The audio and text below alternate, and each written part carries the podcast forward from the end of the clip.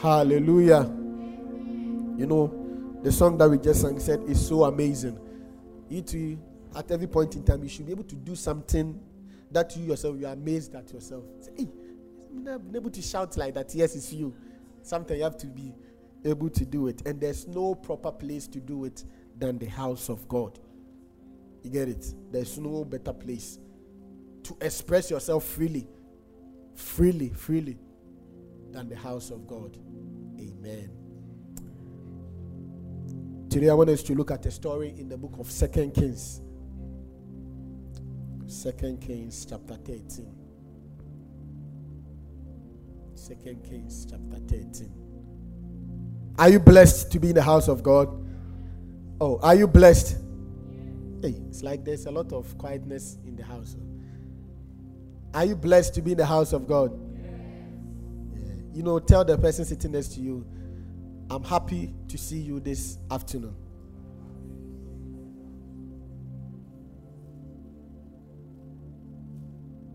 And I'm glad to see you smile to me.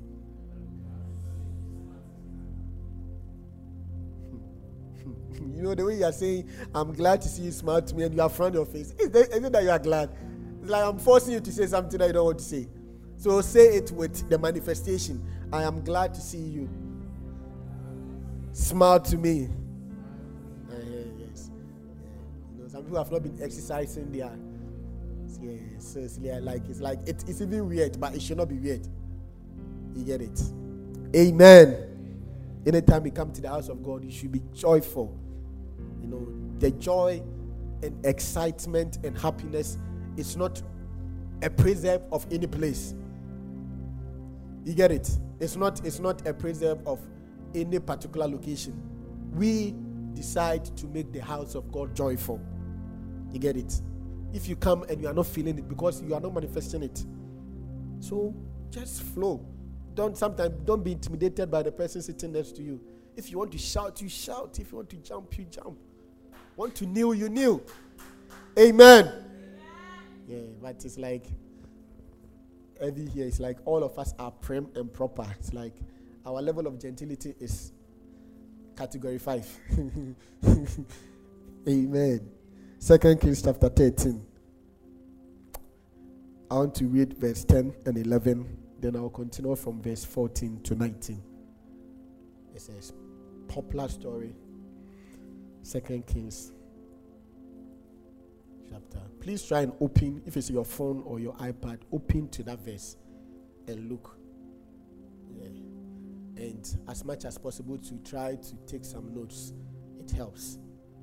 You know, sometimes when you hear the message for the first time, just about 30% or less is what you can capture with your mind. But as you put down notes, you listen to it again, it's like the the, the, the, the level of you being able to catch something from it increases. That's why we are always encouraging all of us to try and listen to messages, try and write notes when you come. Make it a conscious effort to do. It helps. Amen. And when you write, to make sure that when you go, it doesn't become a power. You know, it's like you are writing, writing, writing, writing, writing. You just have to get to a place whereby it's like well, where you go and you dig the well once again. You remember when Abraham dug some wells, and when Isaac came, he thought that he could also dig his wells. So he started doing them, and it was not working. So he had to go back to the wells that Abraham had dug, and those were the wells that worked for him. In this house, as we come every Sunday, every Wednesday, wells are being dug, and the messages that are coming, they are wells of wisdom, wells of anointing, wells of impartation that are being dug every time. You get it? So make sure that you go and you read back the wells. You go, you look at the notes they're going. So as you listen to the message, as you are going through the notes, you are reading the wells, and you'll be surprised. That, so this person, so the man of God said that the man of God, you'll be surprised. You get it? So make sure that you will dig your wells. You yourself, you and I know that if you are taught in school and you don't do what you call revision, the percentage that you get in the exams, you will not be happy with it. You might get less than uh, 50 or even less than 20, depending on how low you've not revised. Yeah. So these things that we are learning, you know, it is not. The Bible says that all these things that we are learning, it is for it is for our benefit that we apply them practically in our life. It's not that we come and we, li- we, we listen to it and it comes and it goes. So no, that's not the purpose of the whole thing. The purpose of messages, the purpose of the word. You know, the Bible says the word of God is is, is, is what is sharper than any two-edged sword. So what it does is that it operates on you and I when it comes, there were some perception, there were some views you had on certain things that when you come and you listen to the word of God, it's either affirms it or it corrects you, it rebukes you. So that you know that, oh, this thing that I've been doing, no, I don't have to do it that way. I have to do it this way. And you see that the word of God is in such a way that it affects every facet of our life.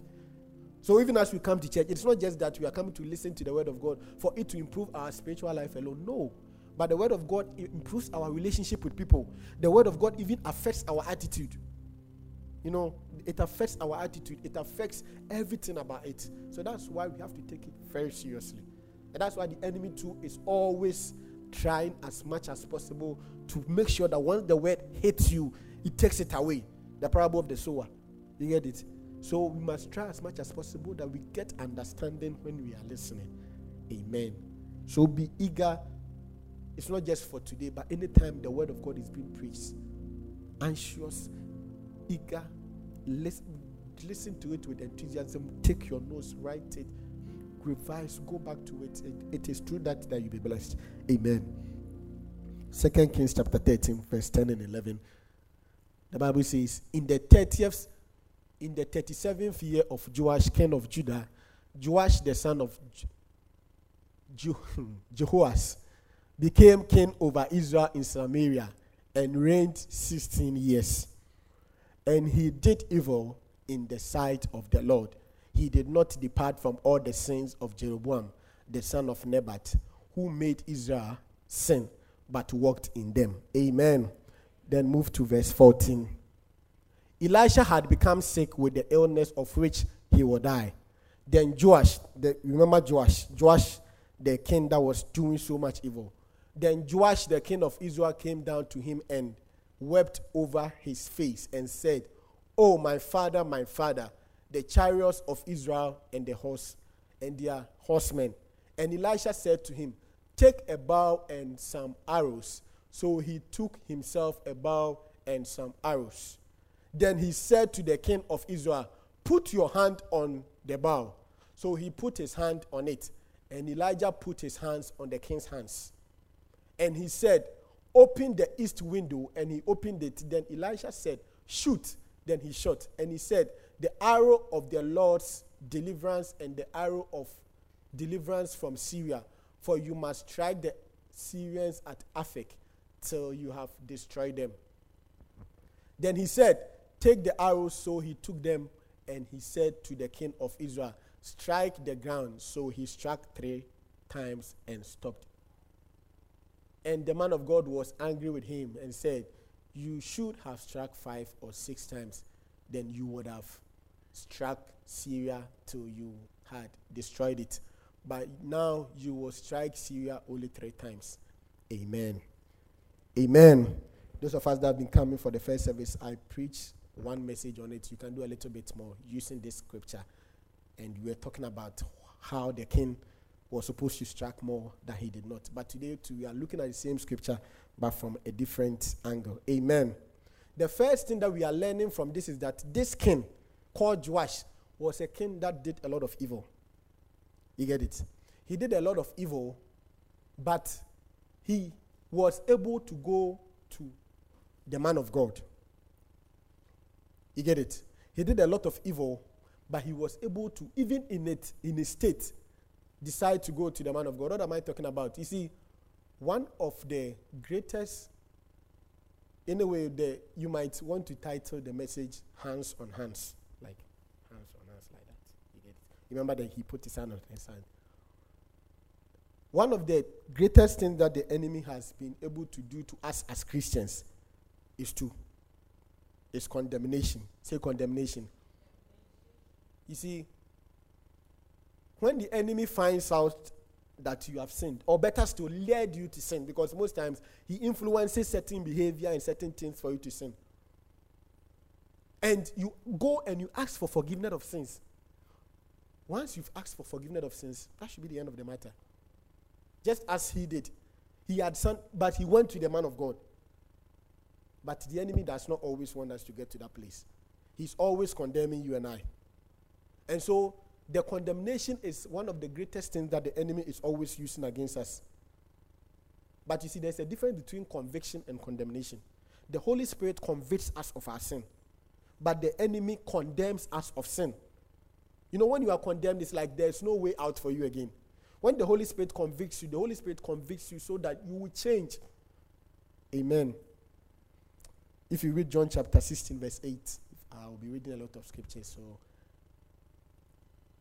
and when he has come, that is the Holy Spirit, he will convict the world of sin and of righteousness and of judgment. Amen. So the Holy Spirit, the work of the Holy Spirit is to convict. That's why you and I, we always need to be praying for the Holy Spirit in our lives. So as a Christian, if you are going through something, you are doing something that is not good, and you are and you are being rebuked by the Holy Spirit, all that the Holy Spirit is trying to do is that He's trying to draw your attention to the thing that you are doing that is not good, and trying to cause you to say that ask for forgiveness and change. And with respect to God, once you've asked for forgiveness, that is all there is no remembrance of it anymore. But that is where the enemy has also come and he has laid hold on it. That once you've asked for forgiveness, he will make you feel like you are still not worthy. So sometimes what the enemy does is that he takes away your confidence. He takes away, it's like, now you can't, you know, what one thing is that sometimes people do certain things and it's like, now they don't even feel like they want to pray anymore. Because they don't even feel worthy to pray. They don't feel, and that's one of the main causes of people backsliding. Because probably they have done something, instead of them to run to the throne of grace, to get mercy, to obtain mercy and find grace, the enemy will have, find way of condemning them. But today I came to tell you that you are not being condemned. Amen. God does not approve of the sin that anybody does. He convicts so that you will change. You will change from your ways and do something better. But what the enemy wants to do is that he wants to condemn you so that he will help you to stay in it. It's like, oh, now that I've, I've, I find myself in it, then I, I must as well continue to stay in it. You get it? But that's not what the, the God that we serve wants. You remember when Jesus was about dying and he, he was with his disciples and he told, he told them, I'm going to die, all those things. And Peter said, No, no, no, no, no, it's not going to happen. This, that, it can never happen. I'm going to be with you. This thing is. And Jesus rebuked him. Then Peter denied Jesus three times. You remember it? Even beyond, before young people, he denied Jesus three times. Then, after he denied Jesus, he did not have that confidence anymore. He did not, just as it happens to you and I, anytime that we sin, it's like there's no that, that confidence, even though we've asked for forgiveness of sin, we still don't feel that there is that, there is that power or there's that God will ever accept us anymore. So I found this scripture, Mark chapter 16, verse 7. So this is Jesus coming back and trying to gather his disciples to meet them. So he says, But go, tell his disciples and Peter that he is going before you into Galilee. There you will see him as he said to you. You see, if Jesus is getting his disciples back and he's saying that go tell the disciples, Peter is included in the disciples, right? But Jesus knew the state of Peter. He knew that Peter still had not forgiven himself. Peter still had not gotten over it because of the condemnation that the enemy was trying to condemn. So, so he said, Go tell Peter and the disciples. You get it? So today God is telling me to come and tell her, tell this person and that person that they are not condemned. It is the enemy that wants to take you to that state. If Joash was able to go back to the man of God, you too, you can come back to God. Amen. In Romans chapter 8, verse 1, Romans chapter 8, verse 1, a very popular scripture. Romans chapter 8, verse 1 said, There is therefore now no condemnation for those who are in Christ Jesus, who do not walk according to the flesh, but according to the Spirit. There is no condemnation once you are in Christ. You might have fallen, but once you've asked for forgiveness of sins, that is all. And you know, sometimes it happens this way because as humans as we are, sometimes we forgive but we don't forget. So we think that the same principle works with God. It's like God has forgiven him, but he's like, he's not forgotten. So it's like, eh, okay, it's like, if he has not forgotten, then what's the point? But God has forgotten. Isaiah chapter 43, verse 25.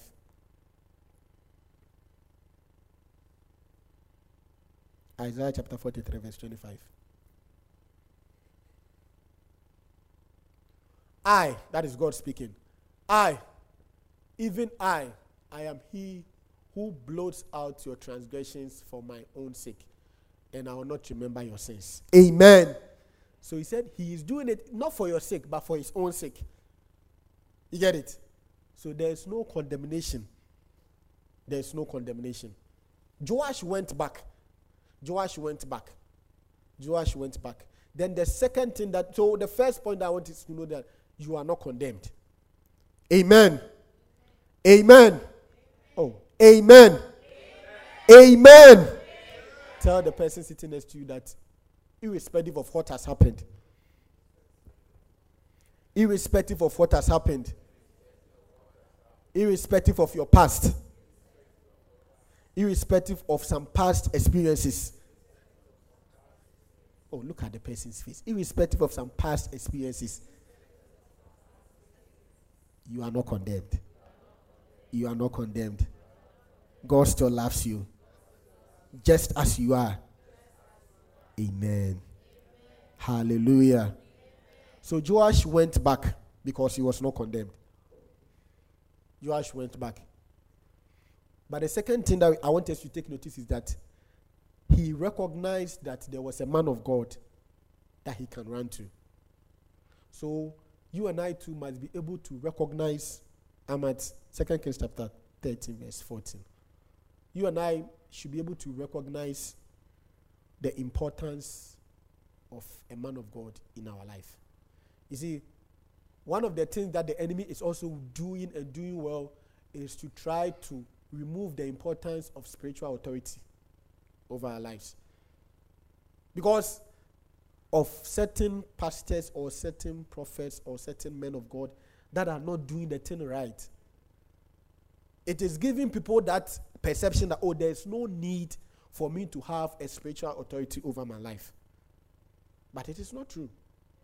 We have a lot of doctors that are not proper around. But has it stopped you from going to the hospital? No. There are a lot of sometimes you see that you hear that oh there, there, there, there's some disease about with some beef or whatever. Has it stopped you from eating beef? No, you still go to, to you still go and get your burgers and everything. but the enemy has been able to trumpet trumpet it in our ears that oh this one it is not important. There is no need for any spiritual authority. But you see, you should be able to recognize that there is an importance of having spiritual authority. So in this house, we have spiritual authority. Reverend Chris, we have to recognize the importance of him in our lives. You know, sometimes you might not, you know, some certain things you recognize it, eh, it's better to recognize it early or late because sometimes you, you recognize it, but by the time you recognize it, it is it has lost its value. You get it? That is what Satan himself did in Isaiah chapter 14, 13 and to 15. He himself wanted to take the place of God because he himself saw that there was no importance of him having any spiritual authority. Isaiah chapter 14, 13 to 15. So he said that, For I have said in your heart, for you have said in your heart, this, this is the person that do not recognize authority. It's always about him. I will ascend into heaven. I will exalt my throne above the stars of God. I will also sit on the mount of congregation of the on the farthest sides of the north. I will ascend above the heights of the clouds. I will be like the most high. Yet you shall be brought down to Sheol to the lowest depth of the pit. That is what actually took the enemy down. Not recognizing that you see, this is the place of spiritual authority and this is my place. And the same principle, he used it for Eve too. So in Genesis chapter 3, verse 5, Genesis chapter 3, verse 5. He said, For God knows, this is the enemy talking. For God knows that in the day you eat of it, your eyes will be opened and you'll be like God, knowing good and evil. What the enemy is always trying to do is to remove the importance of leadership. But it is something that you should not do. Consciously decide that you will accept leadership, especially spiritual leadership in your life. You don't, you don't, you don't become familiar. Because maybe he's Reverend Chris or Reverend is just uh, what do you call it? Laughing with you or whatever. It's like they are like you know. You have to be able to recognize the importance of spiritual leadership. Amen. You know, when Saul was king, when Saul was king, you could not recognize the importance of spiritual leadership. That's why God just took him off. Because he thought, ah, but it is just sacrificing that this guy is coming to do. Isn't it sacrificing that he, he will come and sacrifice for us to go to war? If, if it's just sacrifice, then me too, I can do it. But you see, there's a place for everything. Amen. And why should we recognize spiritual leadership? Joshua chapter 4, verse 3. Joshua chapter 4, verse 3. Today we are reading a lot of scriptures. So they were trying to pick some stones on their way. He said, and commanded them, saying, Take for yourself 12 stones from here, out of the midst of the Jordan, from the place where the priest's feet stood firm. You shall carry them over with you and leave them in the lodging place where you lodge tonight. Where should they take the stones?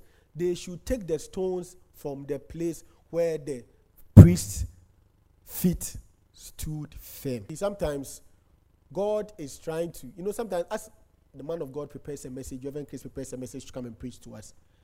It is actually a stone for a part of your life for it to be built.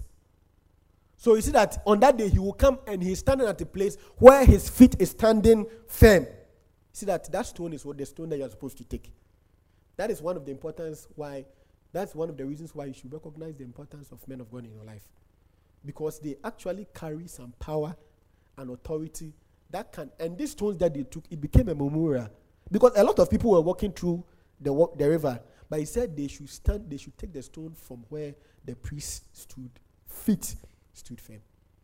You get it? In Second Kings chapter 2. Second Kings chapter 2, verse 12. Still talking about recognizing, Joash recognized the importance of Elisha in his life. You and I must recognize the importance of men of God in, in this house, our father in our life. Second Kings chapter 2, verse 12. Said, and Elisha saw it, and he cried out, My father, my father, the chariot of Israel and his horsemen. So he saw him no more, and he took hold of his clothes and tore them into two pieces. Verse 13. He also took up the mantle of Elijah that had fallen from him and went back and stood by the bank of the Jordan. You remember when Elijah was about leaving, Elisha requested that he needed double portion of the anointing, right? So when Elijah was about leaving, he was able to take the mantle. But what he had to do was for him to take off his clothes and put on that mantle that the man of God had given him. What am I trying to say? You see, as we always come to church, we listen to messages, we interact with uh, them.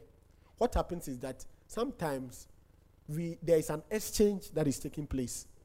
And the exchange that is taking place is virtually an, an exchange of they taking their clothes and you putting yours on.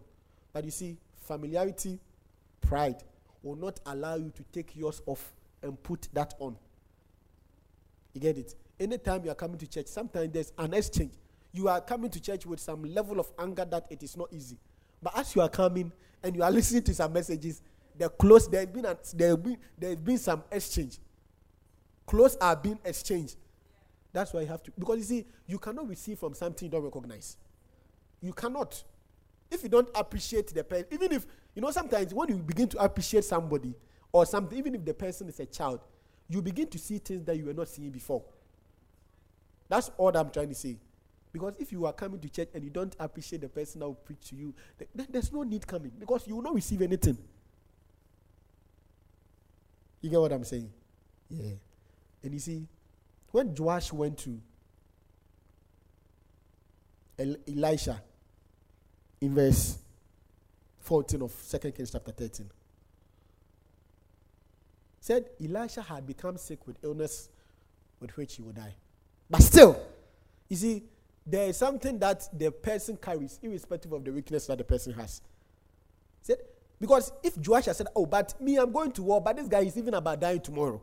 So why should I go to him? Somebody who has no, somebody who is not able, even able to help himself. He cannot heal himself. Physician, heal yourself. He cannot heal himself. Why, why, why, why go and worry myself? Yeah, and, and that's what sometimes will happen in our continuous interaction with Reverend Chris. And you see, at the point you see, like you begin to identify, ah, but this guy is not even a superhuman being like that. To hear some, no. Elisha was even about dying, but still, Joash decided that it doesn't matter. Me, I'm not. You know, you know, you must be selective in what you want to see.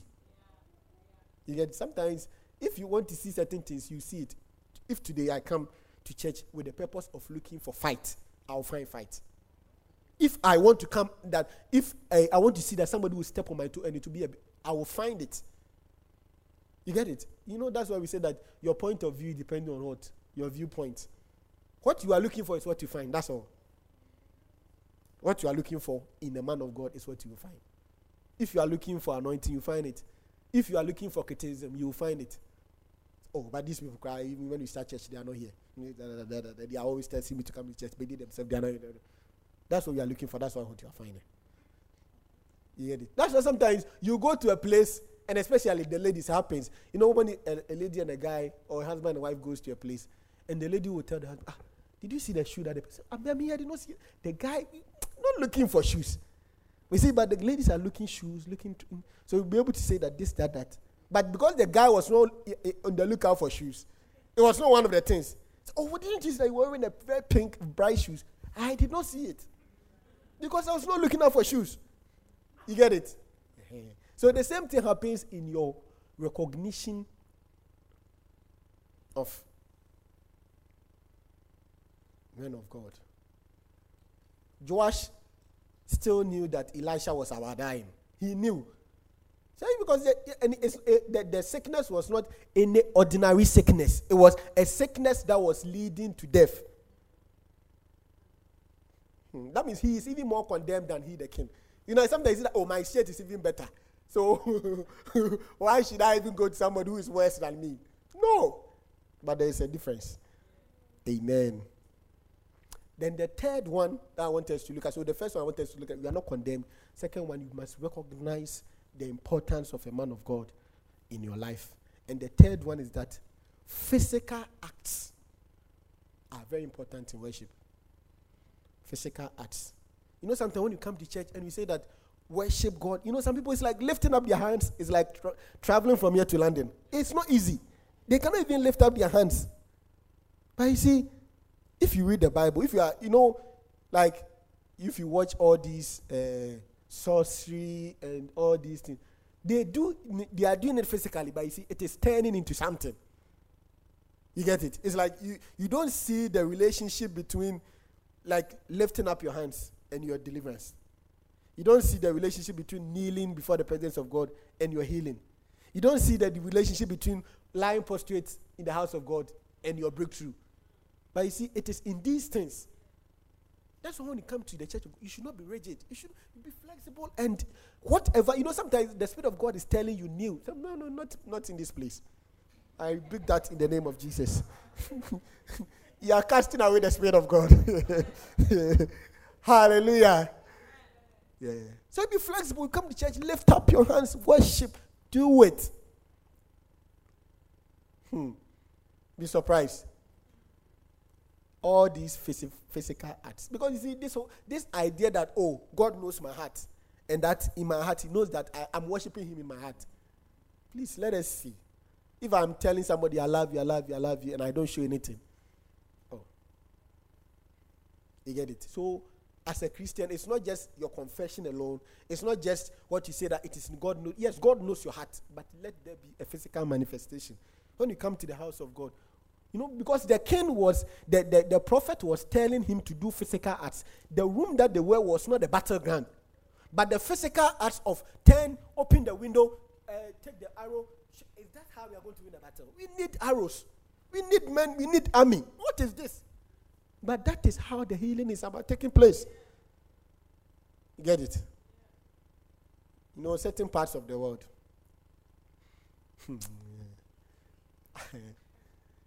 when you know when I was young, I wanted to be. I, I was following football, so I started this football. Uh, uh, what do you call it? We had a team. We had a team. I was not the main person in charge, but the person was about four years older than me. And we you play matches. You know, it's like we had under 12, under 14, under 17, you know, those things. And you know, those things, even at, you know, in some African, they believe in a lot of sorcery and a lot of, you get it? Eh. So sometimes, as you are going to play the match, then you have, like, the, my, my, my, my main boss said that I'm going to see the malam. You don't know who a malam is? Uh, so he's going to see that malam. And when you go and see the malam, the malam will give them a leaf, a leaf, like just normal leaf. And the person with the captain's handband, we put it on the captain's handband and tie it around it. Oh, this was, I'm telling you experience. Tie it around it. Sometimes you go and we still lose. so sometimes too, when it happens that way, then we too, because we are angry, we go to him. Then something he said, Oh, this match, they too they have done something. Because it's like you have done something, they too they have done something. So he said that, okay, I will come. I will come and watch the match with you. So okay, come. So when he comes, he will go and sit at the back of the pool. You see, this thing is true story. He's going to sit at the back of the pool and he will sit this way cross his leg. Hey, sometimes the balls will be hitting the pole like left, right. it will not enter the net. so when they sometimes when they see when they see that this uh, are they'll go and quickly take him from there. You see, when it is from the evil side, we think that it works. But when it comes to God, we think that it does not. But there's no ma- better, greater magician than our God. In Exodus chapter 17, verse 11. Exodus chapter 17. The people of Israel were in battle. Moses was not there. This was what he was doing. 17, verse 11. So, this is the instruction that God gave. You know, the, the battle was going on in the battlefield. But this was the instruction that God gave to Moses. He said, and so it was when Moses held up his hand the Israel prevailed, that Israel prevailed. And when he let down his hand, Amalek prevailed. People are fighting on the battlefield, though. But the hands of Moses being lifted is the determining factor. You never know. As you are worshiping in your house or wherever you find yourself, lifting up holy hands, lying posted before God, things are changing in the spiritual for you. That's why you should not take it for granted. Amen.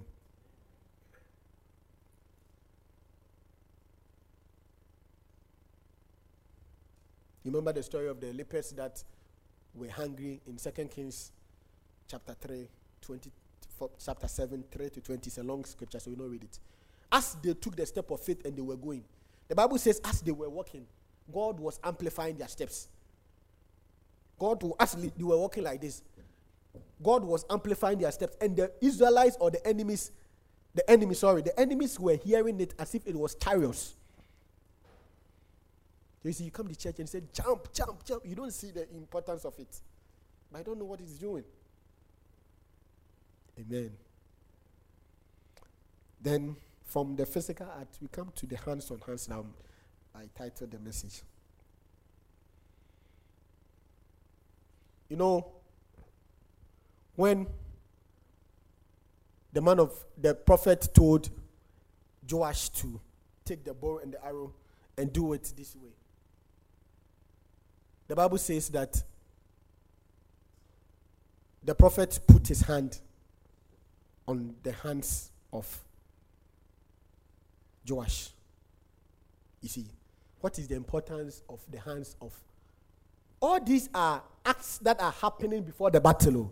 It's like it's not the battle itself. It's it's like you, you might ah, so what are all these things that are happening? You see, there's no direct link between this and that. that that's how God does his things. That, it, how he does it. Sometimes you it's like it's as if you are working, working, working. That is what is changing it, but sometimes it's not. But sometimes too, it is your action that God will use. So sometimes you see that you really don't know what God is actually using to work. You know, in the first service, I was saying that God used Peter, God used Paul. Peter, not that educated, Paul, very educated. So you see that. So which of them does it really work? Is it that when you become educated that God uses, or you don't become educated? It doesn't matter. You just obey what He say to. So the hands of Elisha over the hands of Joash. So we see that the natural hand, the supernatural hand over the natural hand. You get it? And that's what you and I we all need. We need a supernatural hand over our natural effort. That's why we need to pray. That's why we need to fast. That's why we need to engage in spiritual acts. Because all that we are doing is that God, we are bringing our natural abilities. Can you superimpose it with your supernatural abilities? That's where the change comes. You get it? That's why you cannot rely alone on your you know, some of us, we can calculate and plan to the T. It's good. It's like, oh, if this and that happens, and that and that happens, and that and that happens, and that and that happens, I will get that. It is good. But the factor of God, the factor of the supernatural, the factor of prayer, you get it? Because sometimes you'll be surprised. You know, the Bible says, I, I, I, I, I read somewhere, said, man plans, God laughs. you are just joking. Hmm, you think that this was going to happen. Sometimes it will happen, sometimes it doesn't even go according to plan. So all that you are doing with your that's why as a believer, you should be somebody that is so much interested in prayer. It's not because you are falling into something, or it's not because you are in temptation, or it's not because something bad is happening to you that you are praying. No. But it is just acknowledging the fact that God, in this case, I need you to you get it? it? It cannot just be your physical every time. It's like, oh, yeah, plan, plan, plan. Yes, it happens. I'm not taking away that physical act. And actually, that will be the last point I'll talk about. But there is a place for the supernatural. And in your life, in my life, there's a place for the supernatural. You see? That's why you need to have an intimate relationship with God in prayer an intimate relationship with God through His Word. Last week, Pastor William made us understand how to please God through faith and by getting to know hearing of the Word. You know, having to come, having to meet somebody in your workplace or your family that it's like it, you can explain the person to a point. At a point, you can't explain. It's like this particular thing that has happened, I can explain to A, B, C, but after that, I don't know why things are happening the way they are happening. Yeah. That means there is a place for the supernatural as well. But you see, that, remember the supernatural, there is a good supernatural and a bad supernatural. Yeah. The supernatural is not only God. When you say supernatural, it's not only God that is supernatural. No. The enemy too is supernatural. Anything that is not in the natural is supernatural. But the thing is, it will manifest anyway. Anyway. But how are you controlling it? Are you controlling it by involving God? Oh, because the enemy, whether you invite him or not, he, he, he is like a friend who you don't invite to the party, but he will come. Yeah, the enemy always comes that way. Amen. And the last one, verse 19 of Second Kings chapter 13, verse 19.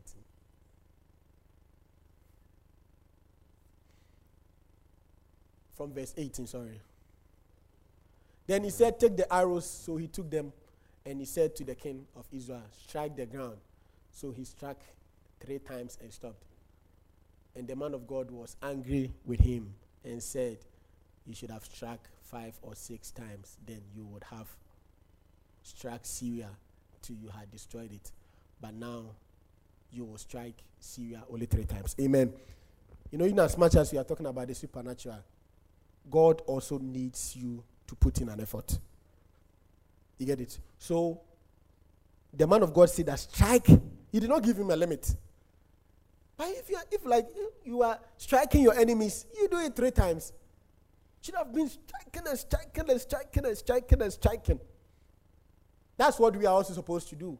Whatever opportunity, you know, because sometimes you see that that's why you see that, oh, the prophecy, the prophecy is a, I've been given a word of prophecy, I've prayed about it, 21 day fast, everything is set, so no effort. Please, put in your best effort. When we were in school, the teacher used to always tell us that learn as if you've not prayed and pray as if you've not learned. What it means is that whether it's a supernatural thing that you are doing 100%, a natural thing that you are doing 100%. Don't make your natural thing becomes reduced because you think that you've prayed about it. You get it? So give it your best shot. Give it your best shot. Give it your whatever you are doing, give it your best shot. Give it your best shot. Give it your best shot. Just as you are, you know, some of us we've turned the equation. We are giving our best shot in the natural things. But when it comes to a supernatural thing, we are not giving our best shot. We are not giving our best shot in prayer. Like, you, you and I know, yes, we don't give our best shot. Because you give eight hours every day. Shot, best shot. Or sometimes 12 or 14 hours. Best shot. You just go to the kill. Just go to the kill. Then we give two minutes, no, that, you know how we deceive ourselves and say that, oh, God does not need long hours. All that He needs is my heart. Hey, is that true? It's true that He needs your heart, but also remember. So if you tell me that, oh, we are in a relationship and you give me two minutes, and even the two minutes is a WhatsApp, uh, WhatsApp hello, and I reply, hi, how are you doing? I'm good. See you later. Is it the same as giving eight hours to something? No, it's not. You get it? So your best shot in whatever you are doing, and your best shot in the service of God. So you ask yourself, this thing I'm doing for God, is that all that I can do? Is that all? Because as, as sometimes we ourselves we are amazed at the strength that we put in and the enthusiasm and the vigor we give when you are working outside maybe the things of God. It's good. I'm not saying because I'm talking about both, but I'm talking about we giving our best shot. Because sometimes it's like suddenly two hours becomes too long for you. Why? You do 10 hours, then you want overtime of four hours. It is no long. But like suddenly, like two hours of church. So you come and you be checking your clock. Ah, these people when they come to church, they say we should close at one thirty. Why are they still talking? I'm not saying we will, but you see, just assess it where is your best shot actually give, going? So it's like it's supposed to be 100 here, 100 here. But sometimes we have made it 170 here, 30 there. Or better still, 190 here, hmm, 10 there. Or better still, hmm. it is, it is very tilted. You get it? Yeah. So there's importance. You see, that's why you cannot, you know, we find ourselves in a generation where the enemy has succeeded in diluting the importance of the supernatural. Really, really, really, really. Uh, but you see, the same people that say that, oh, we, we don't believe in God, they also do palm reading. They also read that thing that is on the newspaper. What is it called? What is that? Yeah.